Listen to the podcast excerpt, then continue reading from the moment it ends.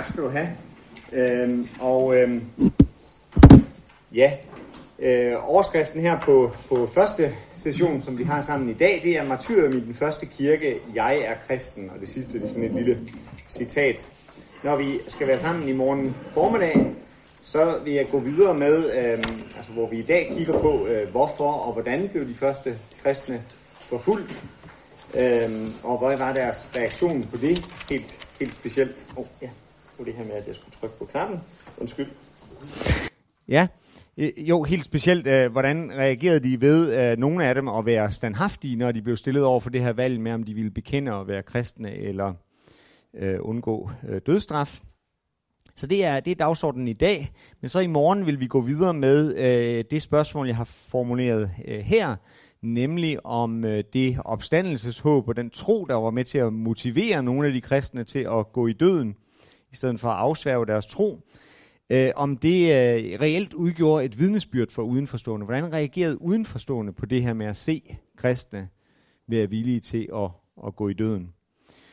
Øh, så det spørgsmål tager vi op i, i morgen, og øh, det her det knytter jo det hele an til temaet for årets teolkursus med i, i dødens øh, land, fordi her er jo altså så en del ekstreme historier, kan man sige, om kristne, der er villige til at gå i døden for, for deres tro, altså gå ind i dødens øh, land, frem for at, at afsværge øh, troen.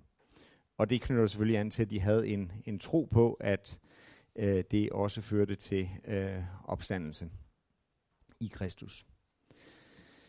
Så første tema, martyrium i den første kirke, jeg er øh, kristen. Citatet, jeg er kristen, kunne jeg have taget fra et dusin forskellige martyrberetninger.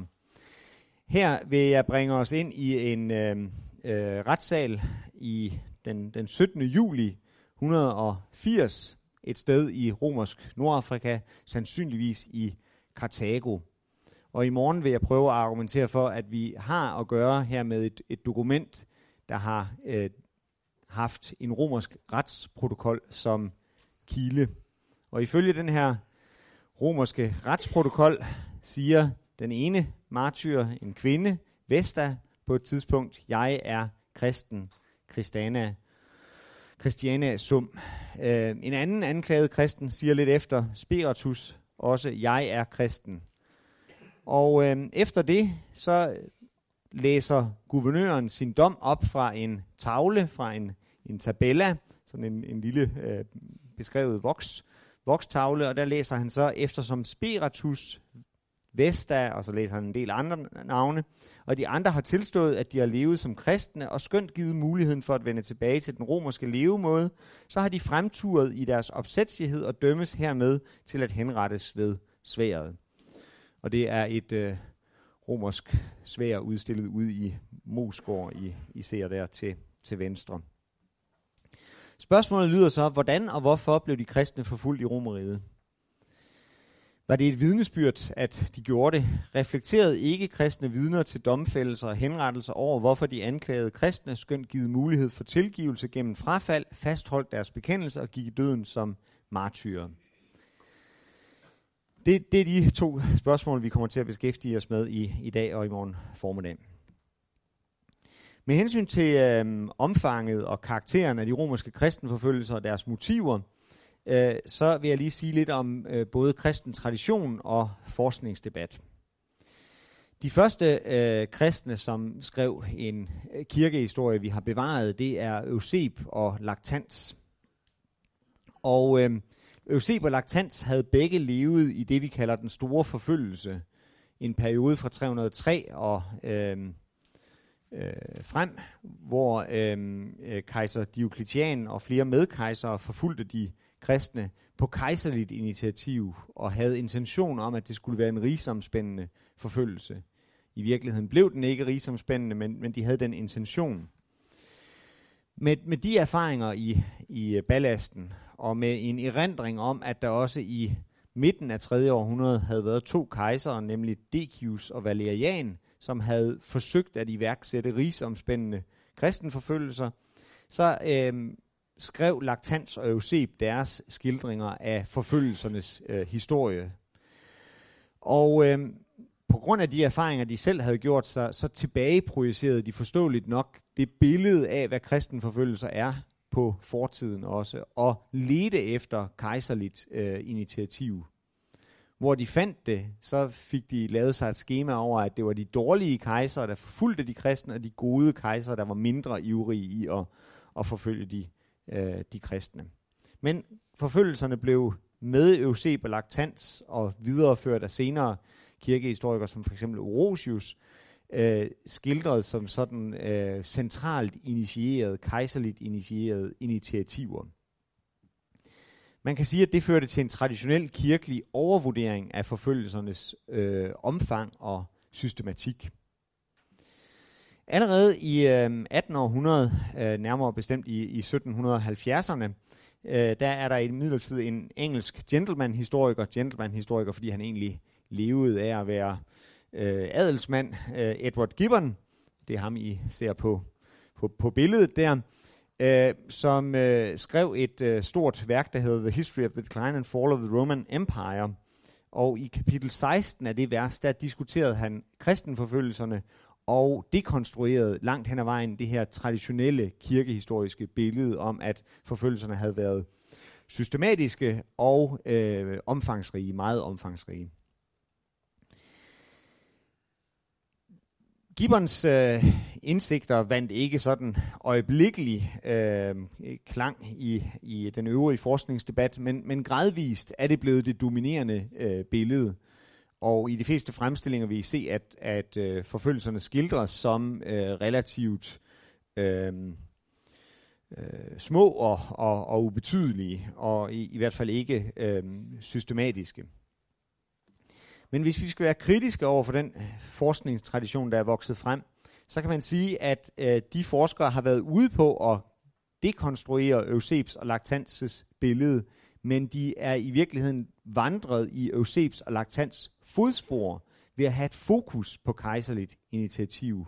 Og dermed har de mistet blikket for og overset, at jo, der var kristenforfølgelser, men det var kun undtagelsesvis kristenforfølgelser på kejserligt initiativ forfølgelserne opstod mere øh, lokalt, øh, ad hoc, var ikke systematiske, var ikke centralt initieret, øh, men lokale og regionale. Og de udsprang blandt andet også af folkelig modstand mod kristendom, som der er skrevet meget lidt om, og filosofisk modstand, som der trods alt i forskningen er skrevet en del om. Så vi skal ikke træske i fodsporene på Euseb og Lactans i det her fokus på kun kejsernes rolle. Vi må kigge videre ud for at få en forståelse for forfølgelsernes øh, karakter og omfang.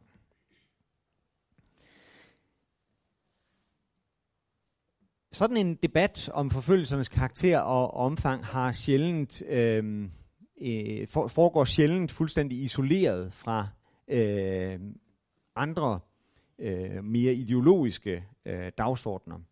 Det var heller ikke tilfældet for, for, øh, for Gibbon. Øh, Gibbon, øh, som ung, ung mand, øh, der studerede han i, i Oxford, og der kom han øh, under, under indflydelse af en øh, jesuit og, og konverterede til katolicismen. Og øh, det var hans far meget fortørnet over, så han sendte ham på det, vi i dag ville kalde for en genopdragelsesrejse til en kalvinsk, kalvinsk præst i øh, Nederlandene. Og øh, den her kalvinske præst lykkedes i at få øh, Gibbon til at vende tilbage til den anglikanske kirke, men samtidig blev al kristendom formentlig pillet ud af, af, af Gibbon. Øh, så hans, øh, hans, hans værk er meget øh, kritisk over for øh, kristendommen. Han øh, betragter øh, romeriet, og især romeriet i, i andet århundrede under adoptivkejserne, som menneskehedens øh, lykkeligste tid, og han ser kristendommen som en, en faktor, der var med til at, at nedbryde øh, romeriet.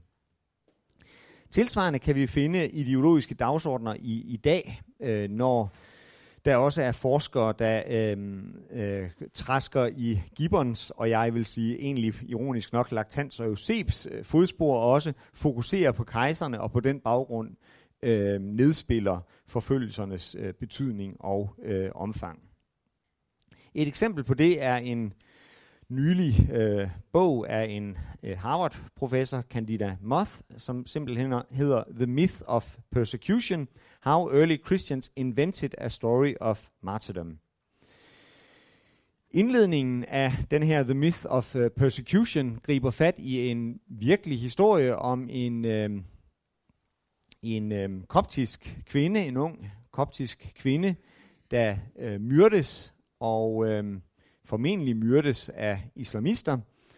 Øh, og øh, efter den her øh, episode, så øh, betragter den her kvindes menighed hende som en martyr, og så mener Moss i indledningskapitlet, at det fører til en masse ulykker for de her kopter i hendes øh, by, at de betragter hende som en martyr, for det fører bare til øh, optøjer og ballade mellem muslimer og kristne, hvor hvis de nu bare havde set hende som et, et offer for en almindelig forbrydelse, så havde det hele nok gået mere stille og, og, og roligt. Den slags billede på de kristnes øh, situation i Mellemøsten er formentlig ret nem at, at have, hvis man sidder i øh, Vesteuropa eller i, i, øh, i USA. Øh, men øh, at de kristnes situation i Mellemøsten i dag er ganske betrængt, det skildres øh, for eksempel på dansk i den her bog af øh, Claus øh, Wivel, den sidste nadver, en rejse blandt de efterladte kristne i den arabiske verden. Både Mosses bog og Claus Wivels bog er øh, skrevet før det arabiske forår, før øh, øh, borgerkrigen i, i øh, Syrien, men vi må desværre bare sige, at de kristne stilling i Mellemøsten er blevet yderligere betrængt efter øh, de ulykkelige begivenheder. Um, et citat fra øhm, konklusionen i Mosses bog fra 2013. This story of Christian martyrdom is a myth that leads Christians to claim the rhetorical high ground, but a myth that makes collaboration and even compassion impossible. The recognition that this idea, so the idea of martyrdom, is based in myth and rhetoric rather than history and truth, reveals that Christians are committed to conflict and opposition, but also that they don't have to be. Jeg har ikke øh, talt med Candida Moss om hendes motivationer for at øh, skrive øh, den her øh, bog, men øh, jeg kender øh, et par andre forskere, der skriver inden for samme øh, tradition, og fra en af dem har jeg helt specifikt hørt, at hun blandt andet er motiveret af, at øh, det generer hende, at kristne i USA i dag kan finde på at, at hævde, at kristne er øh, forfulgt, og at øh, indimellem mm, de også kan føle, at visse lovgivningstiltag i USA kan øh, gå ind over deres øh, grænser eller, eller, eller rettigheder. Så der er, en, der er en ret specifik ideologisk motivation bag det her. Men selvom noget er ideologisk motiveret, så kan vi jo sige, at man kan jo godt have ret. Og øh, derfor skal vi nu prøve at se på, jamen, hvad var karakteren af kristenforfølgelserne egentlig? Og øh, kan vi se et billede, der bekræfter det her, at det var kun en kristen myte, eller vil vi finde, hvis vi kigger væk fra kejserne, at vi har alligevel at gøre med et øh, signifikant øh, fænomen. Hvis vi skal gøre det, så vil jeg skynde mig at sige, hvad kristenforfølgelserne ikke var. Det er ikke begivenheder, der kan sammenlignes med nogle af de ting, jeg så har sat på sliden her. Vi taler ikke om en systematisk århundrede lang forfølgelse af de kristne, der resulterer i millioner, indsige 100.000 af, af dødsoffre. Øh, Så det er altså ikke som holocaust. Det er ikke som offrene for det sovjetiske system 1917-1956, som Bent Jensen kalder det. Det er ikke som det armenske folkedrab, eller det er ikke som ofre for Maves regime. Øhm, vi skal ikke tælle offrene i millioner, som i de her tilfælde, og der var ikke et, øh, som i de fleste af de her tilfælde, et moderne statsapparat, der kunne sætte alle sine ressourcer øh, ind på det og moderne øh, teknologi. Det armenske folkedrab er formentlig i et vist omfang undtagelsen for, for det her, fordi det foregik med brutalt simple øh, midler. Billederne på den her øh, slide, det er øh, øh først en, en øh, kristen missionær, dansk missionær Maria Jacobsen, som var et af øh, de væsentlige vidner, vesteuropæiske vidner til det europæiske, nej, til det armenske folkedrab og øh, skrev rapporter og en efterfølgende en, en hel skildring af, af, af det her, og, og hjalp mange af, af flygtningene efter, efter Første Verdenskrig i Libanon. Øh, øh, og den anden, det er en øh, sovjetisk propagandaplakat, øh, øh, som siger, bunde, gå til samlingspunktet, altså samlingspunktet for den røde her, og tag en rød bajonet. Øh, og øh, bemærk på plakaten her, at, at kapitalisten, han øh, skildres med sådan umenneskelige, øh, uhyrlige øh, ansigtstræk, så der er den her umenneskeliggørelse af øh, fjenden, den der skal, der skal dræbes. Det er ikke sådan noget her, vi har at gøre med i øh, forfølgelsen af de kristne i Romeriet. Det var en langt mindre systematisk øh, affære, og ikke med millioner af øh, dødsoffre. Alligevel, øh, så hvis vi skal diskutere spørgsmålet, om vi kan overhovedet kalde det en forfølgelse, eller om det er en myte, jamen så tænkte jeg, at det kunne være nyttigt at tage fat i nogle moderne definitioner af, hvad forfølgelse er.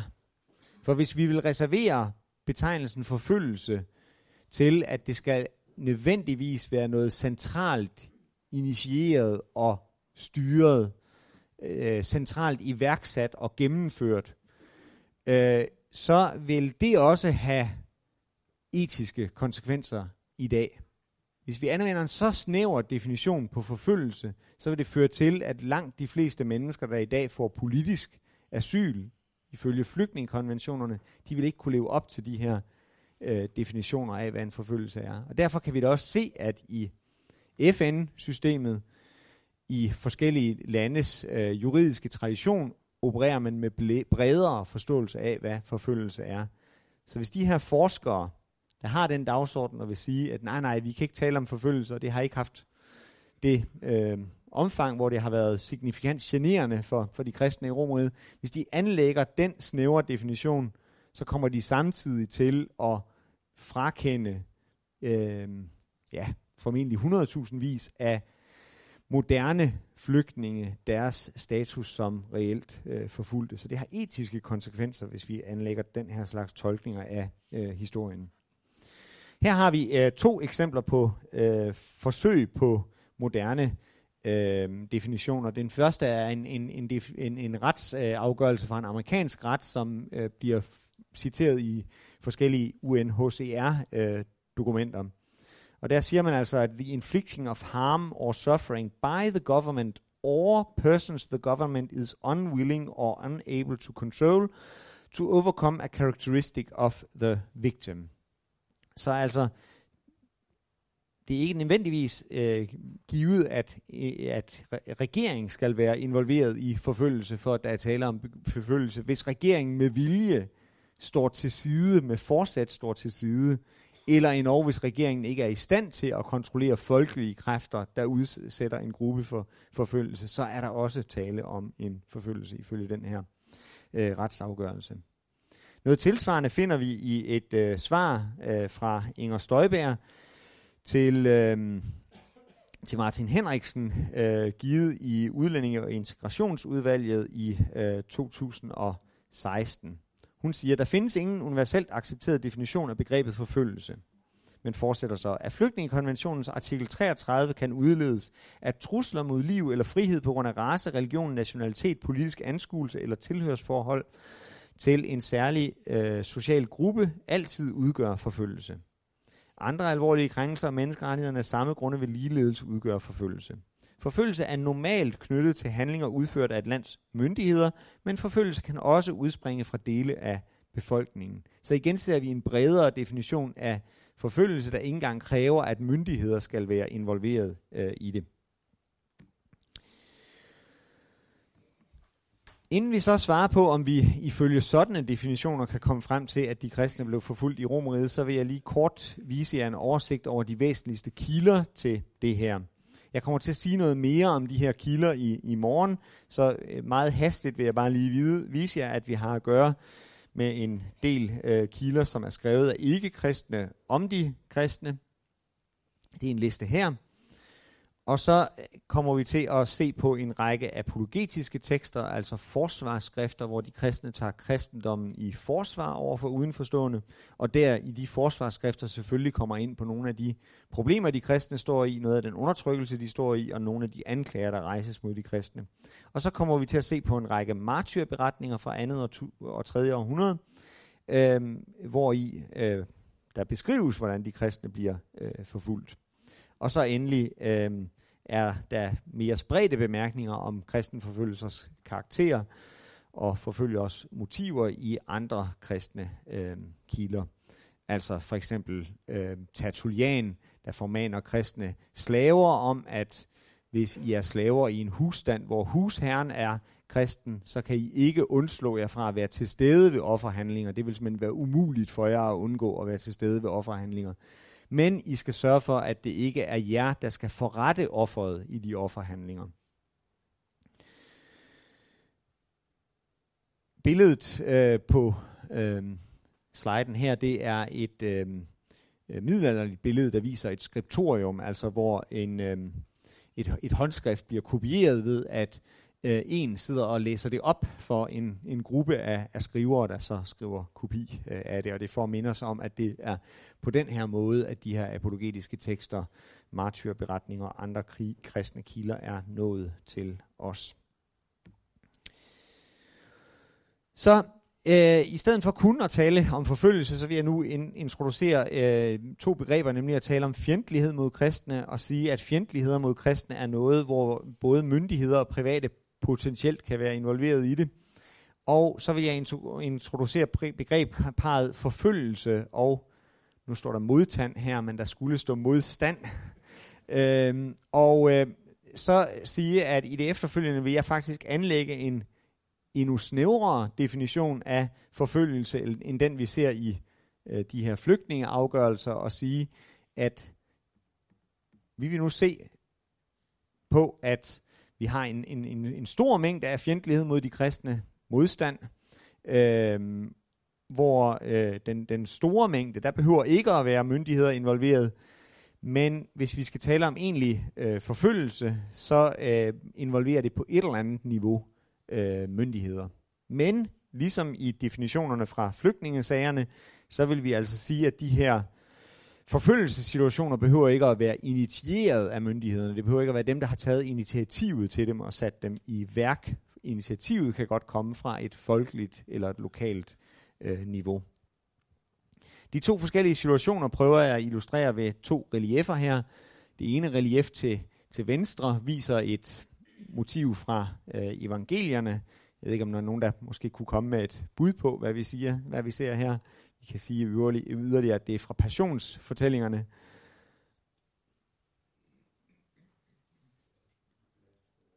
Nemlig, ja, det er Pilatus, der skal til at, at vaske sine hænder, eller lige har gjort det. Øh, og det bruger jeg til at symbolisere det her med myndighedernes øh, involvering øh, i det. Øh, provinsguvernøren, som Pilatus havde monopol på dødsstraf i sin provins, ellers op, overlod romerne en masse retshandlinger til lavere retsinstanser, bystyre og, og, og så videre. Øh, men øh, de havde monopol på, øh, på, på dødsstraf. Øh, selvfølgelig ser vi eksempler på, at det monopol bliver, bliver brudt, men vi ser også eksempler på, at de romerske myndigheder så bliver vrede over, over det. Så det er, det er derfor, at øh, jøderne også må have øh, Jesus for Pilatus. Til højre derimod, der ser vi et øh, gravmonument, og det er et gravmonument fra andet århundredes øh, Antiochia, og det er et gravmonument for en læge, og det er ham, vi ser her. Men vi ser ham ikke i færd med at udøve sin lægegærning, men derimod ser ham vi ham i færd med at afstraffe sin slave. Og i, slaven står øh, ydmygt med hænderne på ryggen og tager imod den her afstraffelse, så han er klar over, at han har gjort noget, han ikke måtte, og nu modtager en fortjent øh, afstraffelse. Og det øh, er ikke et billede, der egentlig viser noget om kristenforfølgelser, men det viser os noget om, hvordan fjendtlighed mod kristendommen også kunne og givet har udspillet sig. Vi kan gå tilbage til historien, eller situationen, som Tertullian sætter os ind i, nemlig den her situation med, at vi har en blandet husstand. Vi har kristne slaver i den her husstand, men vi har en husherre, der er hedning. Der var stort potentiale for konflikt i det her. Øh, og potentiale for, at en kristen slave kunne ende i en situation som det der. Vi ser det sjældent øh, elaboreret meget øh, udpenslet i øh, vores kristne kilder, men det bliver taget som en selvfølge, at det her det er noget, der giver eller kan give øh, problemer. Øh, Tertullian, der oftest opfattes som meget ekstrem og, og rigid, han giver egentlig også ganske fornuftige øh, råd i et skrift, der hedder Ad Uxorum, til en, øh, skrevet til sin egen hustru, men, øh, men han giver råd om, hvordan øh, øh, kvinder gift med ikke øh, kristne kvinder gift med ikke kristne mænd øh, bør agere og bør være øh, rimelig diskrete i udøvelsen af deres kristne tro for netop ikke at øh, tiltrække sig voldelig øh, afstraffelse fra deres øh, mænd. Så i stedet for kun at træske i fodsporene på Euseb og Lactans og i fodsporene på den forskningstradition, der vil dekonstruere Euseb og Lactans, og fokusere på de centrale myndigheder og kejseren og deres rolle eller manglende rolle i de fleste af kristenforfølgelserne, jamen så er vi nødt til at se meget bredere ud og se på, hvad gør regionale myndigheder, lokale myndigheder, private personer, soldater, familiemedlemmer og så videre. Og hvis vi gør det, så ser vi en masse lokale initiativ, og vi ser sædvanligvis regional og central villighed til at straffe for kristendom. At det simpelthen er legitimt at komme med en anklage om, at den her person er kristen, og det er så en sag, som en romersk provinsguvernør vil tage seriøst. Det er noget, man kan an- blive anklaget for at øh, være. Jeg har sat to citater på i øh, højre spalte. Den ene øh, Origenes, øh, kristen forfatter fra 3. århundrede, der øh, skriver i et skrift mod en kritiker af kristendommen, der hedder Kelsers, øh, øh, at ja, vi har mødt modstand fra mange forskellige øh, sider. I Lukas evangeliet øh, forudsiger Jesus det her med ordene, mener I, at jeg er kommet for at bringe fred på jorden? Nej, siger jeg ikke fred, men splid. Fra nu af vil fem i samme hus være i splid, tre mod to og to mod tre. Far i splid med søn og søn med far, mor med datter og datter med mor. Svigermor med sin svigerdatter og svigerdatter med sin svigermor. I samme kontekst er der formulering om, at de kristne også vil blive udleveret til øh, myndigheder og øh, synagoger. Hvis vi starter for oven og ser på øh, myndighedernes øh, rolle. Til højre i billedet her har vi øh, en tallerken fra øh, romersk Nordafrika fra begyndelsen af, af 3. År, århundrede, og den viser et ganske populært motiv, altså et, et motiv fra øh, arenaen, hvor en, en kriminel er ved at blive øh, henrettet. Han er blevet kastet for, for løverne. Og som det var skik og brug, så, så bandt man som regel øh, mandlige øh, øh, dødsdømte til en, en, en pæl, fordi man ellers mente, at de ville gøre for meget modstand mod dyrene, og måske være i stand til at skræmme dem væk, øh, så, så de ikke blev, blev, øh, blev dræbt. Øh, mens øh, man under tiden lod kvinder løbe fri i arenaen. Det var sjældnere, at kvinder blev dødsdømt, men når det skete, så øh, lod man dem nogle gange løbe frit rundt i arenaen. Og det kan vi se i en kristen martyrberetning øh, om en, en kristen kvinde, Perpetua, også, at det er, det er tilfældet, at de mandlige med martyrer bliver, bliver bundet, og Perpetua bliver sluppet løs. Øhm, myndighedernes rolle, øh, der var en, øh, ikke lighed for loven i øh, Romeriet. Øh, der var standsforskelle, hvor slaver bliver straffet og behandlet i retssystemet på en måde, frigivende på en anden måde, friborgerne på en tredje måde, borgere på en måde, ikke borgere på en anden måde. Og efterhånden, når vi kommer i slutningen af, af andet århundrede og ind i tredje århundrede, så begynder der at komme en ny distinktion i retssystemet mellem noget, man kalder honestiores, de fornemme, og humiliores, de, de ydmyge. Øh, så det gennemsyrer simpelthen romersk øh, retssystem, at der er forskel på folk, og de bør også straffes og behandles øh, forskelligt. Og det ser vi også i tilfælde med de, med de kristne, der bliver stipuleret en form for, for, for straf øh, for øh, fornemme kristne, og en anden form for straf for mere ydmyge øh, kristne. Der er forskel på ikke-borgere og, og borgere i en guvernør, der hedder Plinius, der skriver om til Trajan, hvordan han har behandlet de kristne hidtil. Der beskriver han netop den her forskel på borgere og ikke-borgere, og han beskriver også en forskel på slave og fri. En af de forskelle, der var mellem slaver og frie, det var, at frie menneskers vidnesbyrd havde gyldighed i en retssal, sådan bare hvis de aflagde det her vidnesbyrd, hvorimod slavers vidnesbyrd i en retssal kun havde gyldighed, hvis den var aflagt under tortur. Så han øh, torterer to kristne, beskriver, at han torterer to kristne slaveinder for at få noget nyttig information om, hvad er kristendom egentlig for noget. Og det foregår så under øh, tortur. Og det er ikke, fordi Plinius er specielt blodtørstig. Det var han måske, det ved jeg ikke noget om, men, men det er, fordi han efterlever loven. Sådan var, var loven. Hvilke myndigheder øh, er involveret i forfølgelsen af de kristne? Jo, det er øh, lokale myndigheder. Det hører vi mindre om. De kristne er mindre ivrige efter at beskrive det her, fordi det formentlig har været mindre dramatiske begivenheder. Netop det her med, at der ikke var mulighed for, at lokale myndigheder kunne idømme dødsstraf, men der var altså andre muligheder. Fængsel, bøde, bryl, og undtagelsesvis selvfølgelig overskrider nogle lokale myndigheder beføjelserne, og det ender med øh, kristnes øh, død. Og et eksempel, et berømt eksempel på det, det har vi i øh, øh, beskrevet hos øh, både Euseb og øh, hos Josefus, øh, nemlig at de jødiske ledere i fraværet af en romersk guvernør i Judæa, den ene guvernør er død, og den anden er under rejse dertil for at afløse ham, så får de øh, slået øh, Jakob, øh, Jesu bror, i ihjel. Guvernørens rolle, som sagt, monopol på dødsstraf, øh, den procesform, øh, som øh, vi ser beskrevet i langt de fleste tilfælde, hvor, hvor vi har beskrevet kristenforfølgelser, det er en procesform, man kalder cognitio extra ordinem. Øh, en, øh, det er en procesform, hvor i modsætning til sådan en klassisk romersk ret fra republikens tid, eller retspraksis fra republikens tid, der var det sådan, at øh, den anklagede og forsvaren øh, begge holdt lange formelle taler, hvor det var deres opgave at fremlægge al den bevis for deres side af sagen, som de havde lyst til at påberåbe sig i retssalen for et, et dommerkollegie, og når de to parter havde fremlagt deres bevisførelse, deres argumentation, så ville øh, dommeren så afsige, eller domskollegiet så afsige dommen. I modsætning til det, så kognitiv extraordinary processen, det er en procesform, hvor øh, magistraten, hvor dommeren forhører den anklagede og forhører anklagerne, og på det grundlag træffer sin øh, afgørelse.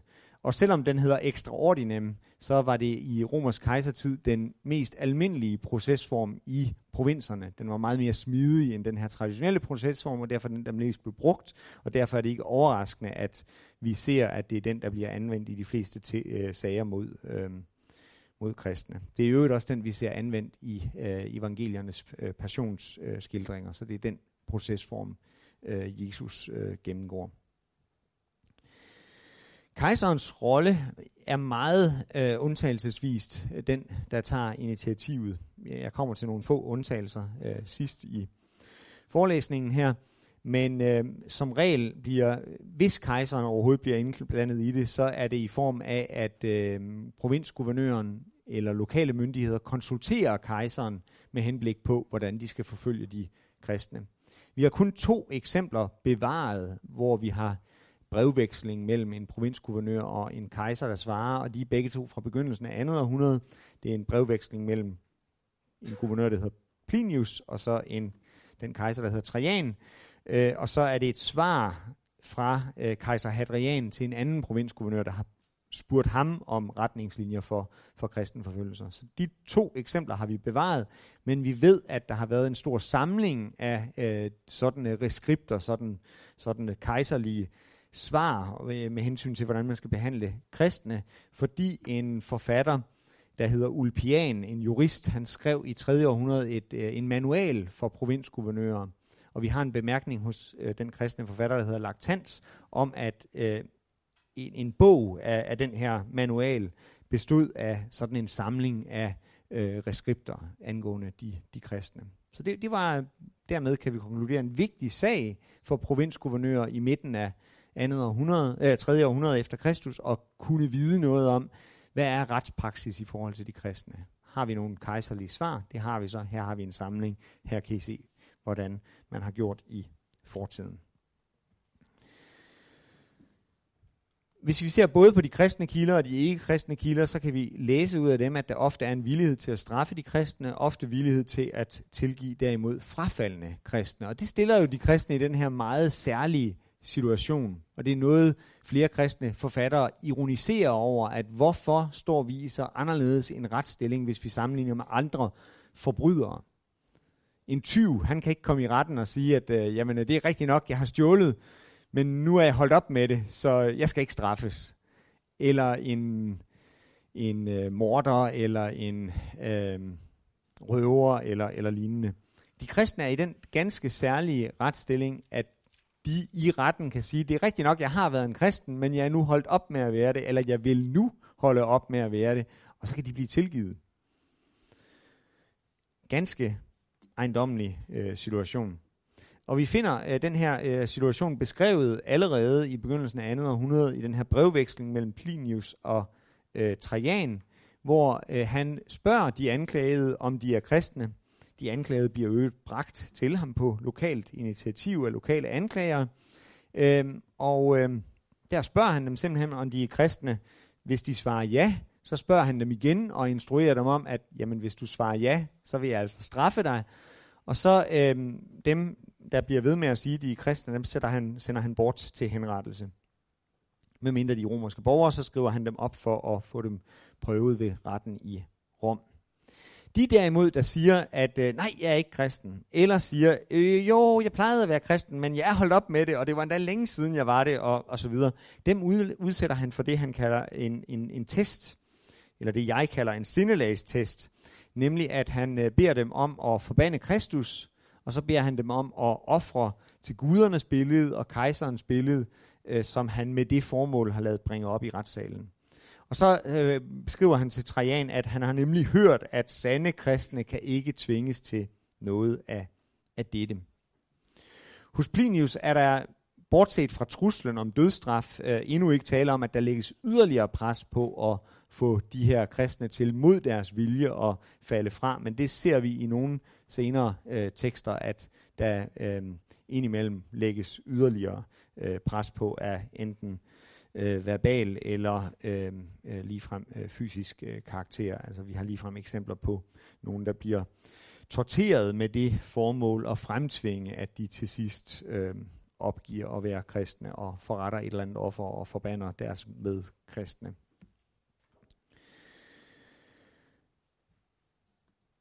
Men den folkelige rolle er også vigtig at, at få med, og, og i samspil med myndighederne. Som sagt, i Plinius Trajan øh, brevvekslingen, der er det øh, lokale, der bringer øh, de øh, øh, kristne for, for, øh, for, for Plinius.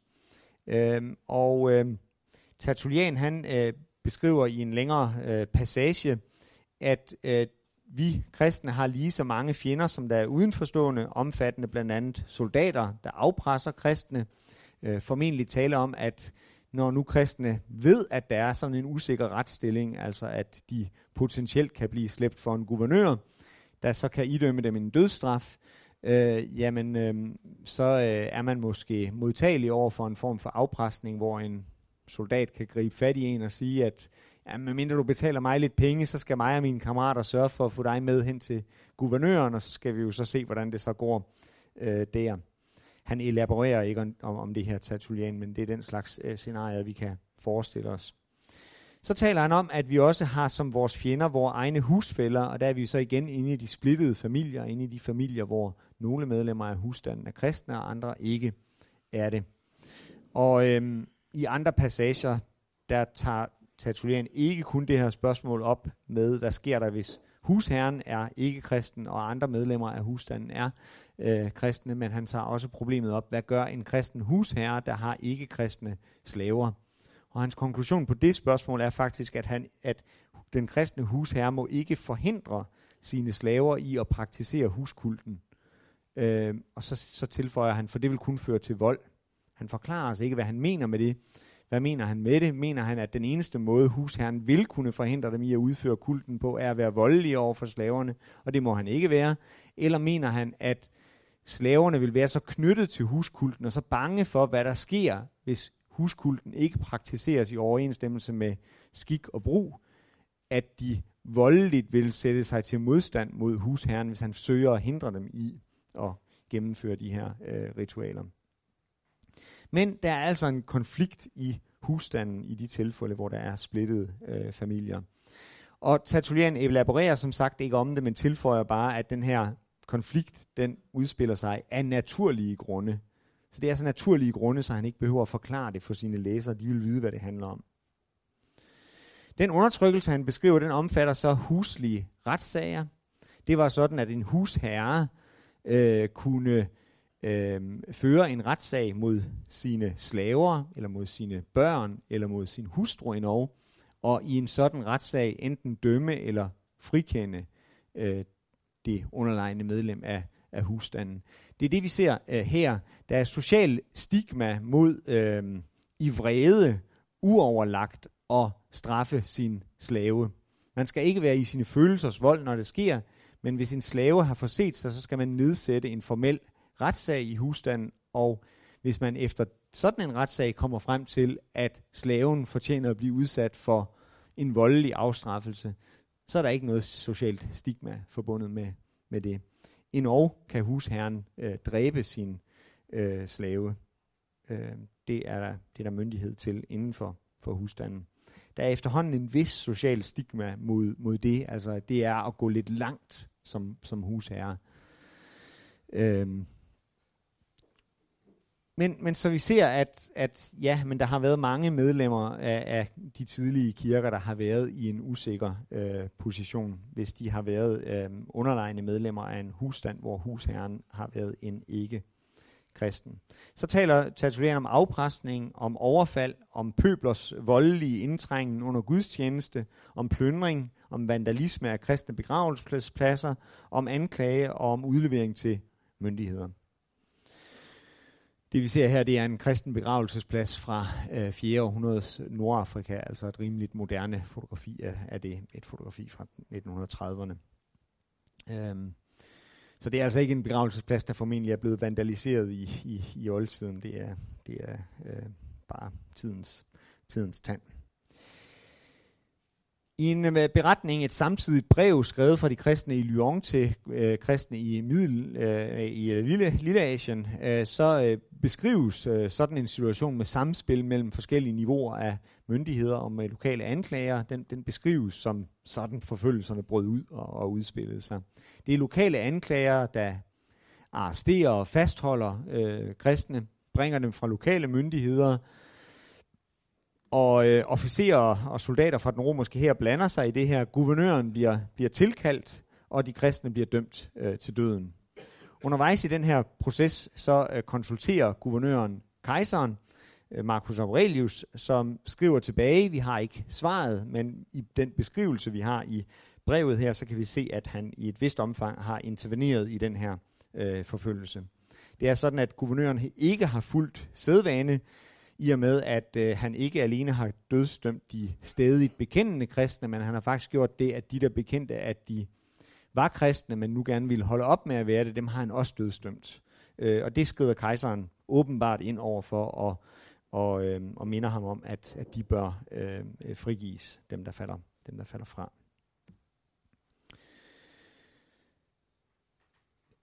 Den anklage, der møder de øh, kristne, det er øh, simpelthen øh, kristennavnet. Det kan vi læse ud af Plinius' brevveksling med Trajan øh, allerede. Han taler om de, der bliver blev bragt til mig anklaget for at være kristne. Det er det, der er anklagen.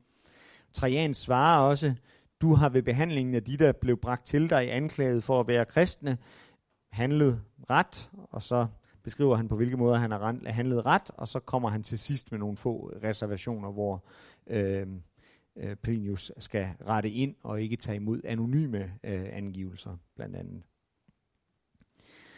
Men hvorfor nu det her had til kristennavnet? Hvorfor kunne det være en forbrydelse i sig selv at være kristen og vedblive at være en, en kristen? Der hvor vi levede, lede efter det, jeg vil kalde motiver, Øh, og så vil jeg lidt kunstigt her forsøge at skelne mellem det, jeg kalder motiver, og så det, jeg kalder årsager, og hvor jeg vil sige, at motiver, det er noget, du kan motivere for andre, det er noget, der kan blive delt af andre, det er noget, du kan forklare for andre, øh, hvad øh, det er, der har motiveret dig til den her fjendtlighed. Hvor øh, årsager, måske så er nogle øh, mere øh, sådan øh, personlige øh, øh, ting, som måske ikke altid har så meget med selve øh, det, at, at, at din modpart er kristen og, at gøre. Så jeg slutter med at sige, at af årsager har der været så mange, som forfølger og forfulgte, og vi kan jo forestille os alle mulige forskellige ting. Hvis jeg nu havde en mark, og min nabo havde en mark, øh, jeg var ikke kristen, min nabo var kristen, vi kom i strid om, hvor går grænseskillet mellem vores to markstykker egentlig, jamen så var det da fikst for mig at sige, øh, ved du hvad, den går der, hvor jeg siger, den går. Fordi ellers så tager jeg dig med til hen til guvernøren, så skal vi da se, hvad der sker, hvis jeg anklager dig for at være kristen derhen. Så kan vi da hurtigt måske blive enige om, at jo, markskældet gik der, hvor jeg ønskede. Er, er det så en kristen forfølgelse? Hmm. Nej, vel egentlig ikke, men det er i hvert fald en eller anden form for udnyttelse af, at der er en fjendtlighed mod, mod de kristne, og det er noget, vi desværre ser alt for aktuelt i en masse lande verden rundt i, i dag, at kristne kan stå i den form for usikre øh, retsstillinger. Øh, Men hvorfor var det, at det kunne være en trussel at bringe det her ud i livet med at slæbe en kristen hen til en romersk guvernør? Hvorfor var en romersk guvernør ofte villig til i sådanne situationer at straffe den kristne? Der kunne vi faktisk også, nu var jeg lidt hård ved Gibbon før, nu vil jeg være positiv over for ham og gå tilbage til ham og sige, at i det her kapitel 16, selvom det er næsten 250 år gammelt kapitlet, så har han faktisk ganske relevante bud på det. Og hvis jeg skal være lidt hård ved den nyere forskning, inklusive mig selv, så kunne man sige, at vi træsker lidt rundt i nogle af de samme teorier endnu, og lægger bare vægten lidt forskellige steder.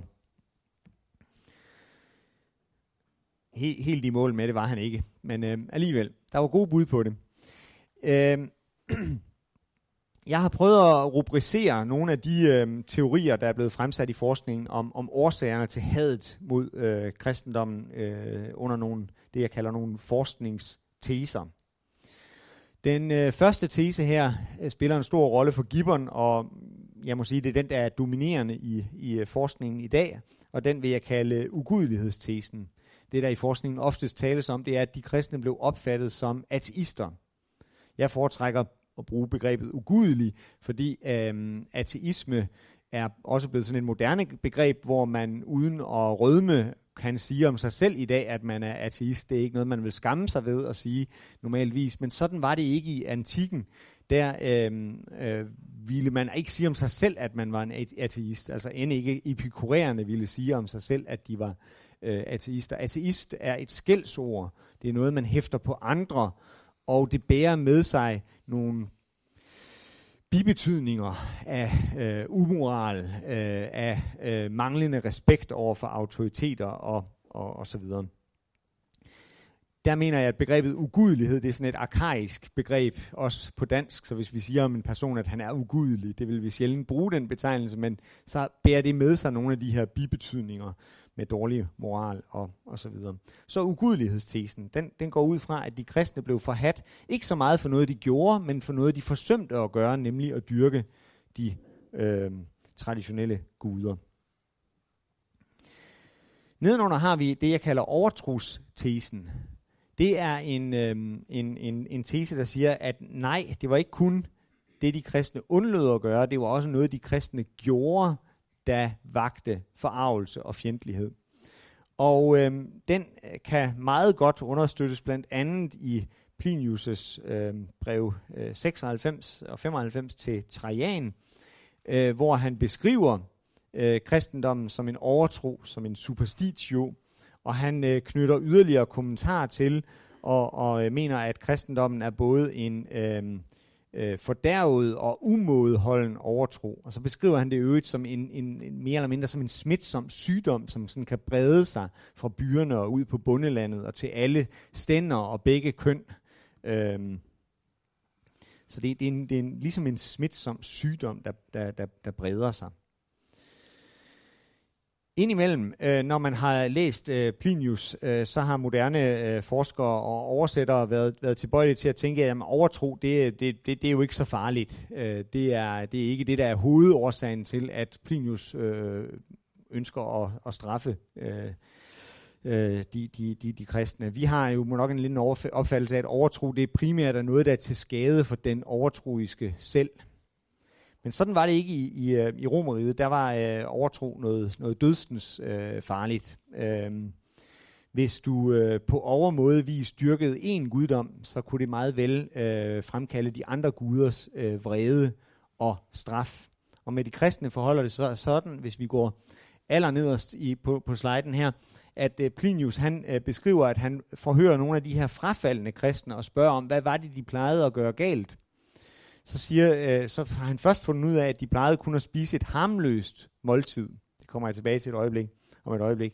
Men så siger de så også, at men det at dyrke Kristus som en Gud, quasi deo, altså som om han var en Gud, det beskriver de anklagede der selv som deres skyld og brøde, på latin culpe et eroris.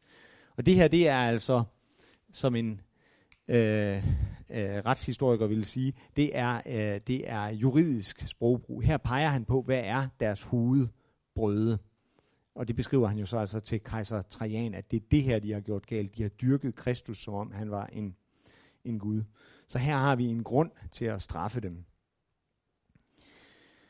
Den næste tese, som har spillet en rolle i forskningsdebatten, det er, hvad vi kan kalde skændselstesen. Det er en, øh, øh, et rygte om, en tro på, at de kristne, når de forsamlede sig, at så øh, foretog de sig umoralske ting, skændige ting. Konkret øh, har vi for eksempel en, en, øh, en øh, højt placeret romersk embedsmand, der hedder Cornelius Fronto, øh, som øh, skriver et øh, polemisk skrift mod de kristne, hvor vi kun har to små passager bevaret fra, men i netop de to passager, der skildrer han, hvordan de kristne, når de samles, praktiserer et ritual, hvor de slagter et barn og søber barnets blod op med mel og, og spiser det. Så et kanibalistisk øh, ritual. Og så beskriver han et ritual, hvor de, øh, øh, hvor de praktiserer øh, incest, altså har kønslig omgang øh, i mørket med deres egne øh, Øh, mødre og, og søstre. Øh, så det var den slags ting, der skulle foregå, når de kristne øh, samledes. Øh, og øh, det har givet den slags rygter spillet et ro- en rolle for, for hadet mod, mod de kristne. Men vi ser her i Plinius' brevveksling, at han afviser, at noget sådan skulle finde sted, fordi han skriver til kejser Trajan, at de kristne, når de samledes, spiste et harmløst måltid. Han elaborerer ikke om det, men ud af den bemærkning kan vi slutte, at han må have haft kendskab til den her type af rygter, og har også tænkt, at måske har Trajan haft kendskab til dem, så nu må jeg heller lige forklare ham, at, at det, det har jeg altså ikke fået, i, fundet evidens for, at de kristne skulle foretage sig den slags. De tre øh, første teser her har jeg øh, skrevet uden for parentes, fordi jeg finder, at det er de tre, der er de væsentligste forklaringskræfter til at se øh, modviljen mod øh, de, de kristne. Øhm, ugudelighedstesen har jeg søgt at symbolisere ved at sådan, vise et, en tempelruin øh, her. Den er ikke blevet til ruin på grund af de kristne, men vi kan bruge en ruin, et ruin af et tempel til at symbolisere ugudelighed. Overtroen kan vi symbolisere med den her graffiti fra Palatinhøjen i Rom fra andet århundrede, hvor formentlig en, en, en, med, en, en, en, en øh, ikke-kristen slave har hånet sin, med, kristne, sin medslave, som er kristen, for at dyrke en korsfæstet guddom med æselhoved, altså som en gud. Så en eller anden spot af øh, kristne. Øh, det kan symbolisere overtro, og øh, øh, til slut altså øh, de påståede skændsler, når de kristne forsamlede sig øh, her. Hvis man går igennem forskningslitteraturen, vil man se øh, forskere, der advokerer den ene eller den anden af, eller den tredje af de her forklaringer som hovedforklaringen. Og nedenunder vil man så se, at nogle forskere tager det her med som medforklaringer. En romersk retshistoriker, der hedder Sherwin White, for eksempel, læner sig meget op af skændselstesen som forklaring i de tidlige kristenforfølgelser indtil midten af øh, andet århundrede, men mener så, at øh, fra omkring midten af andet, andet århundrede begynder myndighederne at blive klar over, at de kristne er ugudelige, og så bliver det årsagen til deres had. Og så i en overgangsfase mellem de to, så er det de kristnes opsætsighed, når de står over for de romerske myndigheder, der motiverer øh, straffen. Men i parentes, som sagt, opsættighedstesen og forsamlingstesen, fordi det aldrig er hovedforklaringen i øh, forskningsdebatten. Den finder vi op i de andre øh, tre. Selv mener jeg, at vi har brug for en kombination af de tre, og at de tre ikke udelukker øh, hinanden. Jeg mener, at der er god grund til at antage, at for myndighederne er det sjældent skændsels øh, problematikken, der forklarer deres villighed til at straffe, fordi de som regel finder ud af, at den form for anklage ikke har noget på sig. Hvad er det bedste bevis til at sige det? Jo, det er netop den her praksis med, at man er villig til at frigive og frikende frafaldende kristne.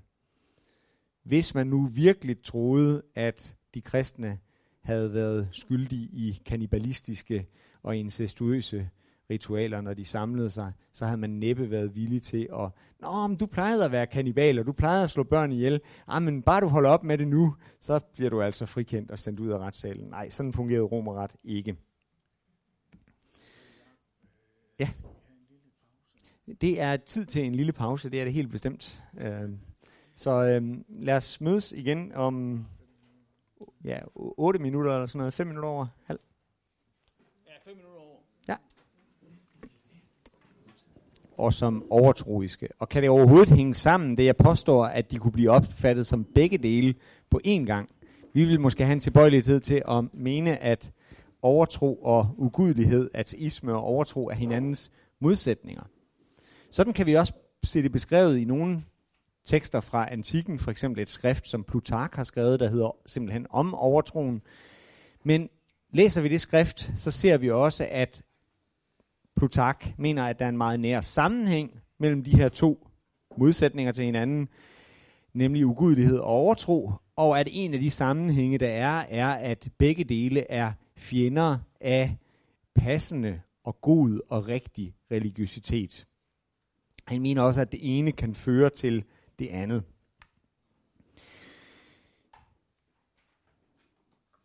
For at forstå deres farlighed, skal vi lige have det, jeg kalder en ABC over traditionel græsk-romersk religion.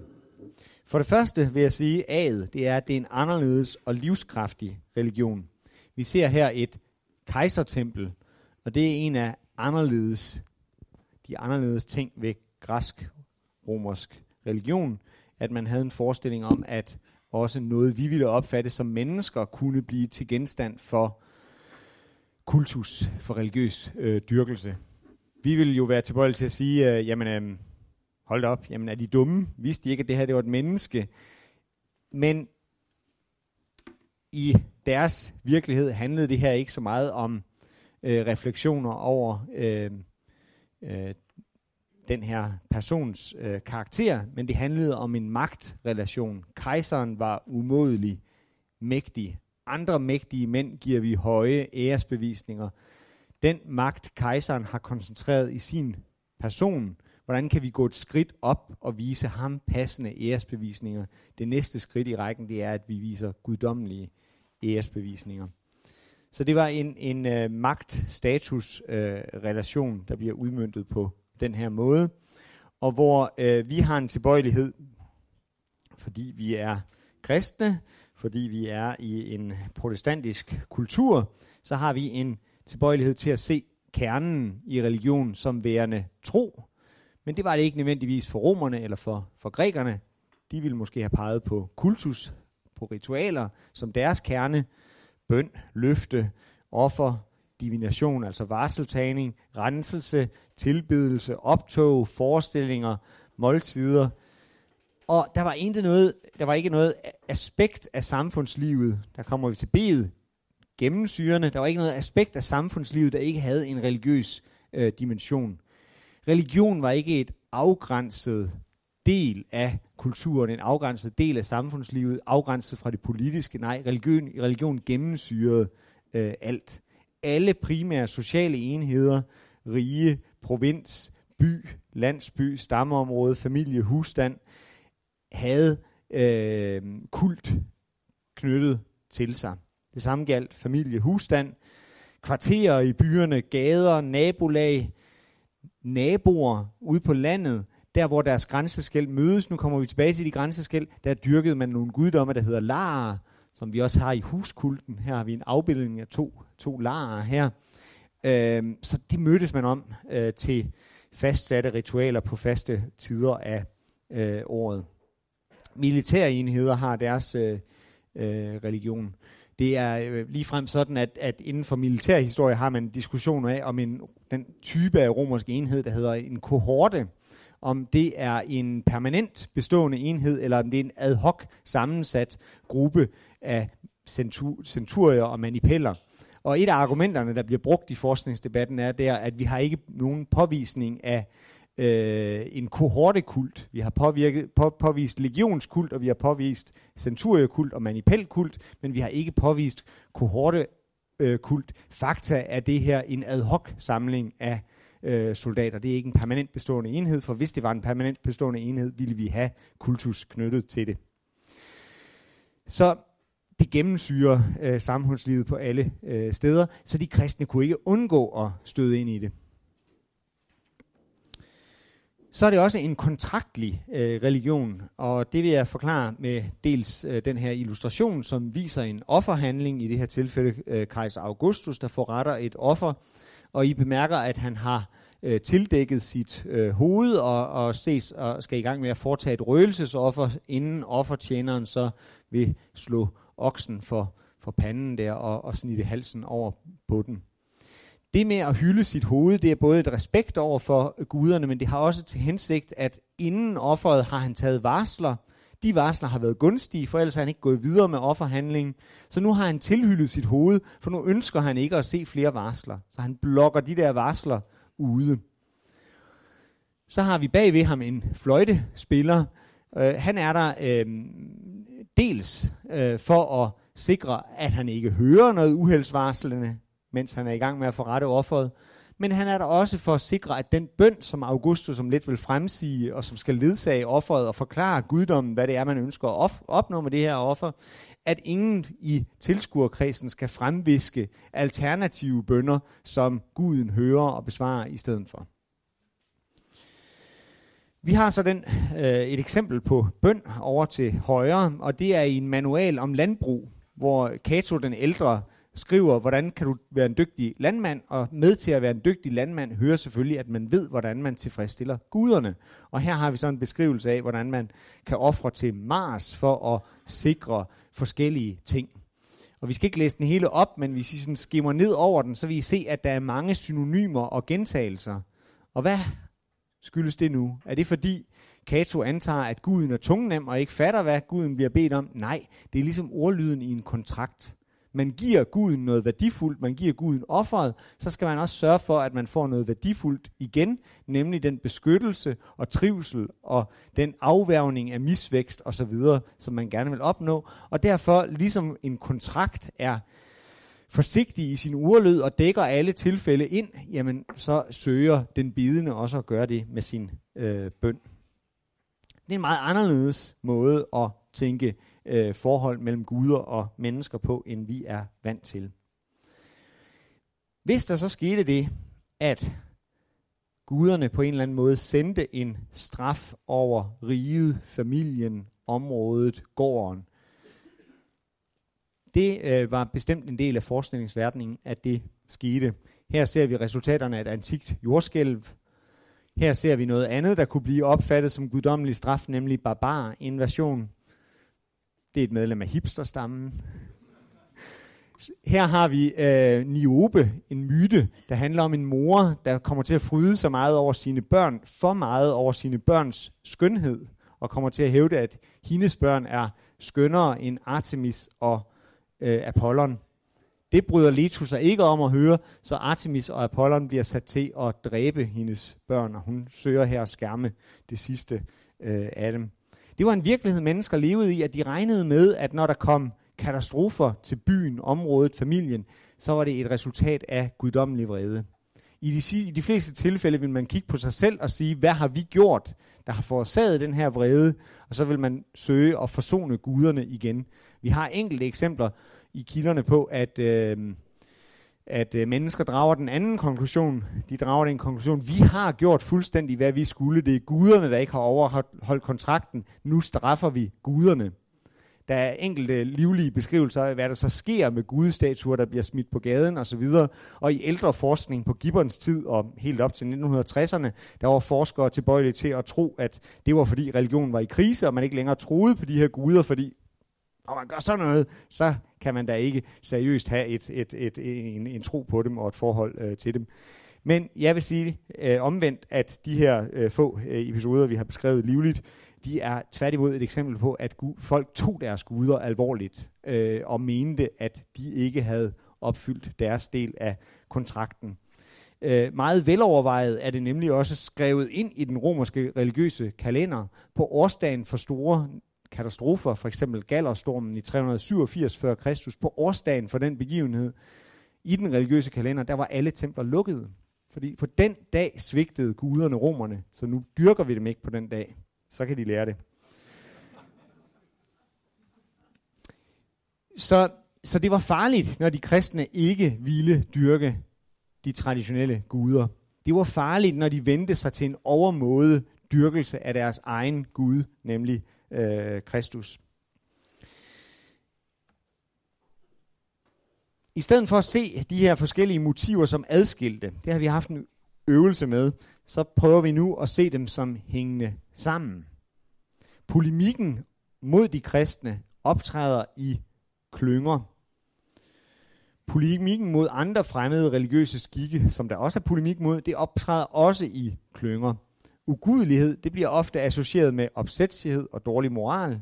Hvis du ikke har respekt over for guderne, hvorfor skulle du så have respekt over for dine forældre eller over for myndighederne?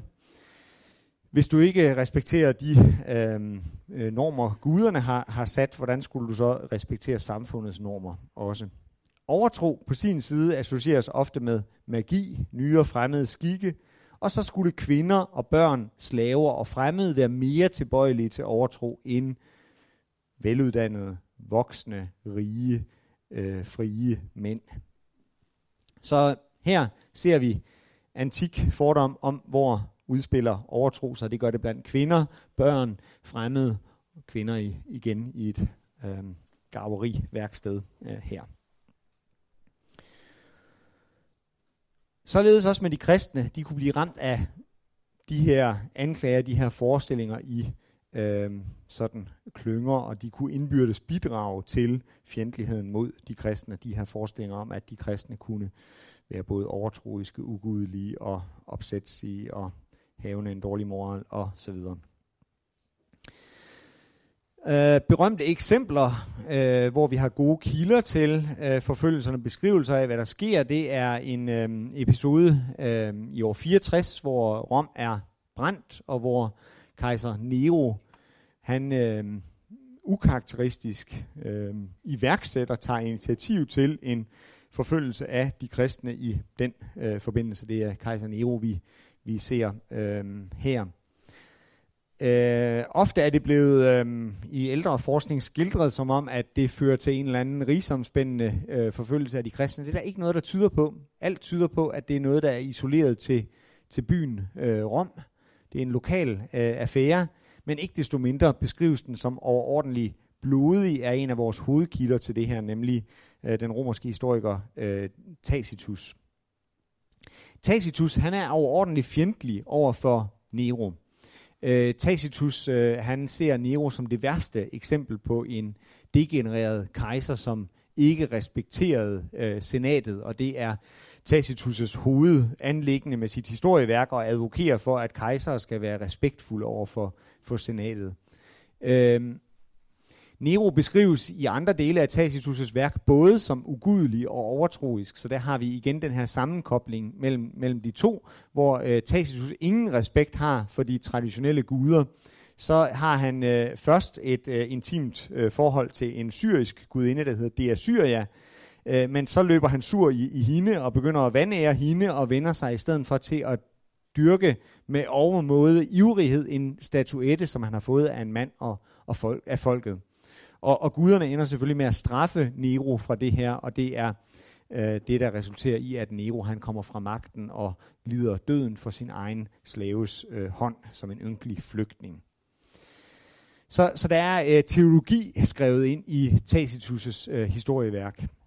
Men nu i den her situation med Roms brand, hvis vi ser på de på, på hvad skal man sige, fakta i det Tacitus beskriver, så handler Nero faktisk som en ansvarlig kejser. Der sker en stor katastrofe. Det beskriver Tacitus. Så beskriver han, at Nero han øh, offrer og tager varsler for at finde ud af, hvad er det, der har gjort guderne vrede, for at forsone guderne. Men der står også hos Tacitus, at det her det ikke nytter.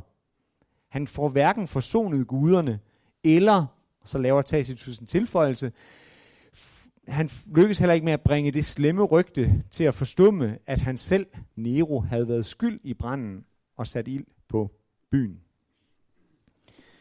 Hvad gør Nero så? Jo, han kaster ifølge Tacitus sig med overmåde grusomhed over de af folket forhatte mennesker, som man kalder kristne, og så straffer han dem på meget udsøgt øh, vis.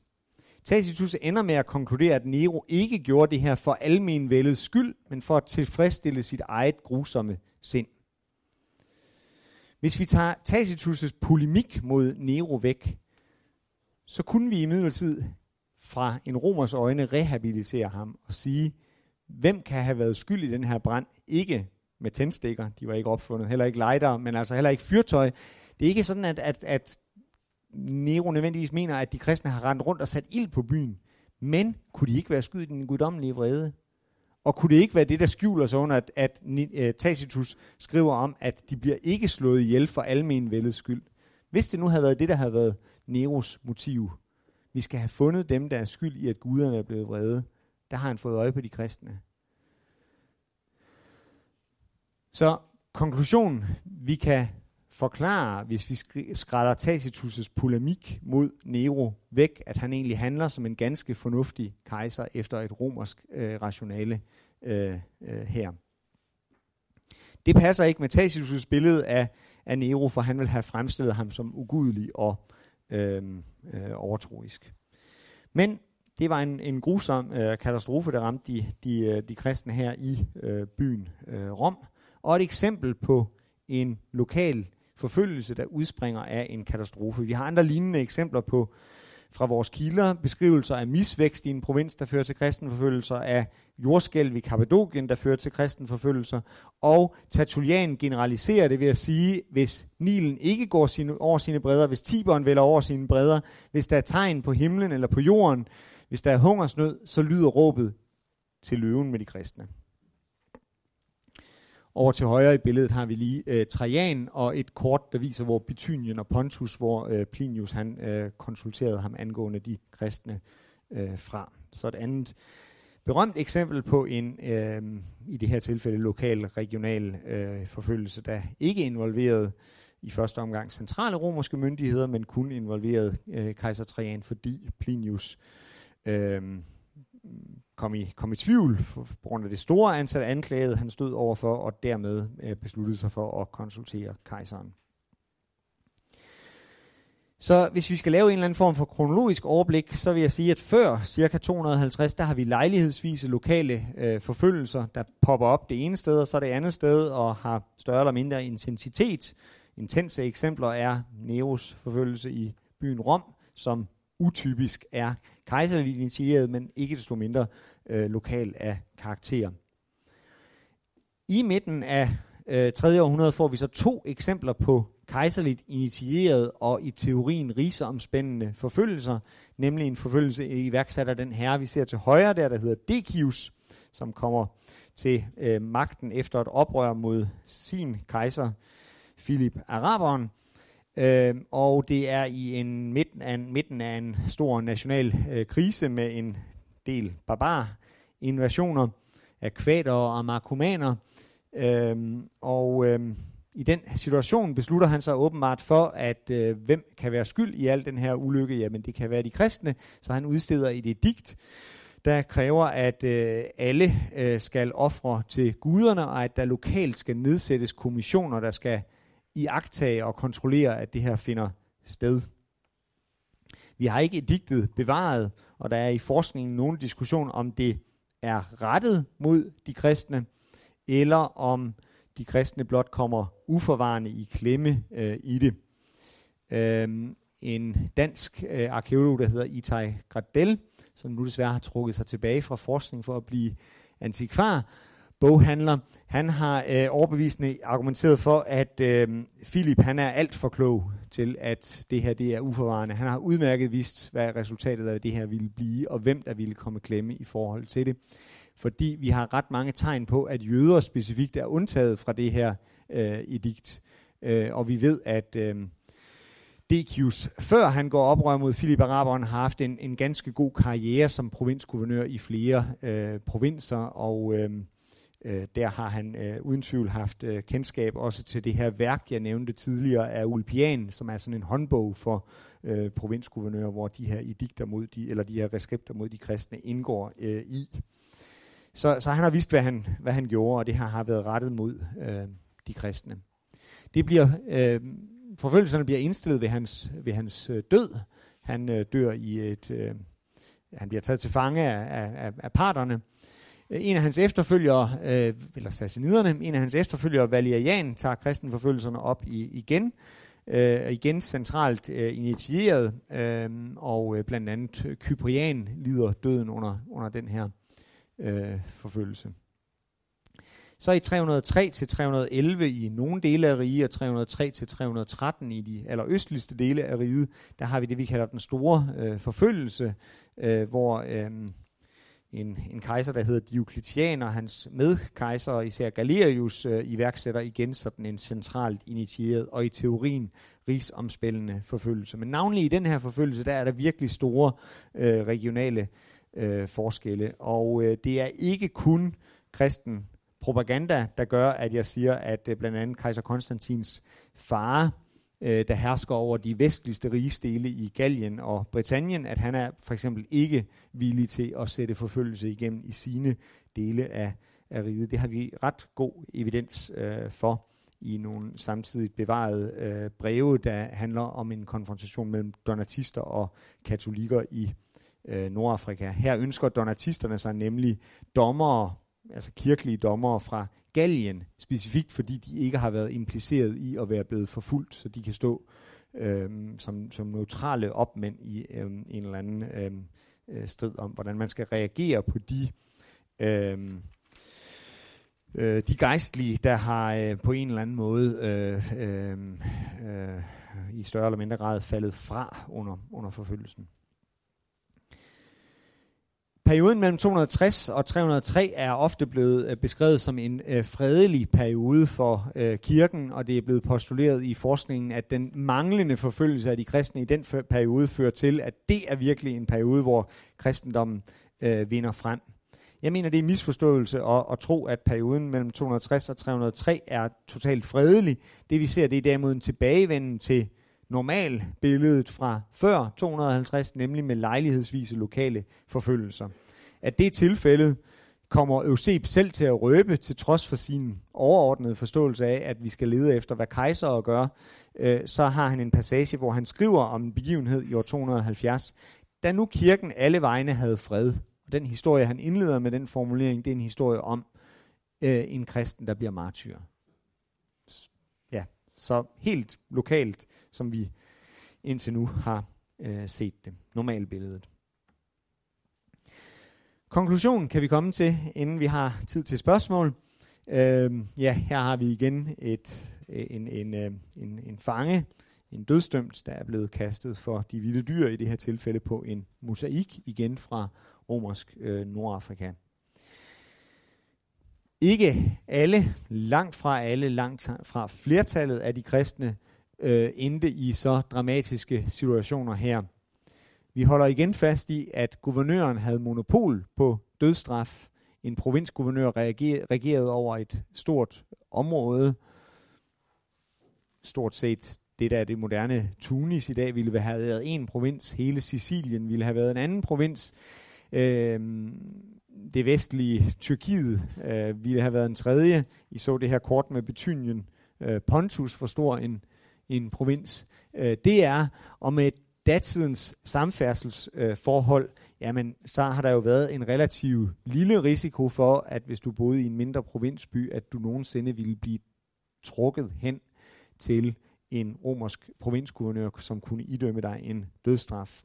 Vi kan også i vores kilder se små tegn på, at hvis der var gang i kristenforfølgelser i for eksempel provinshovedstaden, som for eksempel Karthago, jamen så kunne øh, velhavende kristne øh, godt trække sig ud på deres villager i, i landet, øh, fordi så kunne de jo ligesom undgå det, det værste på den måde. Eller hvis en provinsguvernør var på turné rundt i provinsen, og det var rygtet, at der var kristenforfølgelser i gang, jamen så var der igen øh, rige muligheder for, at, at mere velhavende øh, medlemmer af øh, kirken kunne øh, også selv begive sig ud på en, en rejse, der sådan øh, forhindrede, at de kom i klemme. Modsat var de velhavende kristne jo også i en større klemme nogle gange i forhold til afpresning og, og, og så videre end, end deres øh, mere øh, fattige øh, trosfælder. Men øh, når det er sagt, at faren for ligefrem at komme af på den her måde har været relativt øh, lille, så møder de kristne en mangeartet modstand, der inkluderer også kon- konfrontation med lokale eller regionale øh, myndigheder.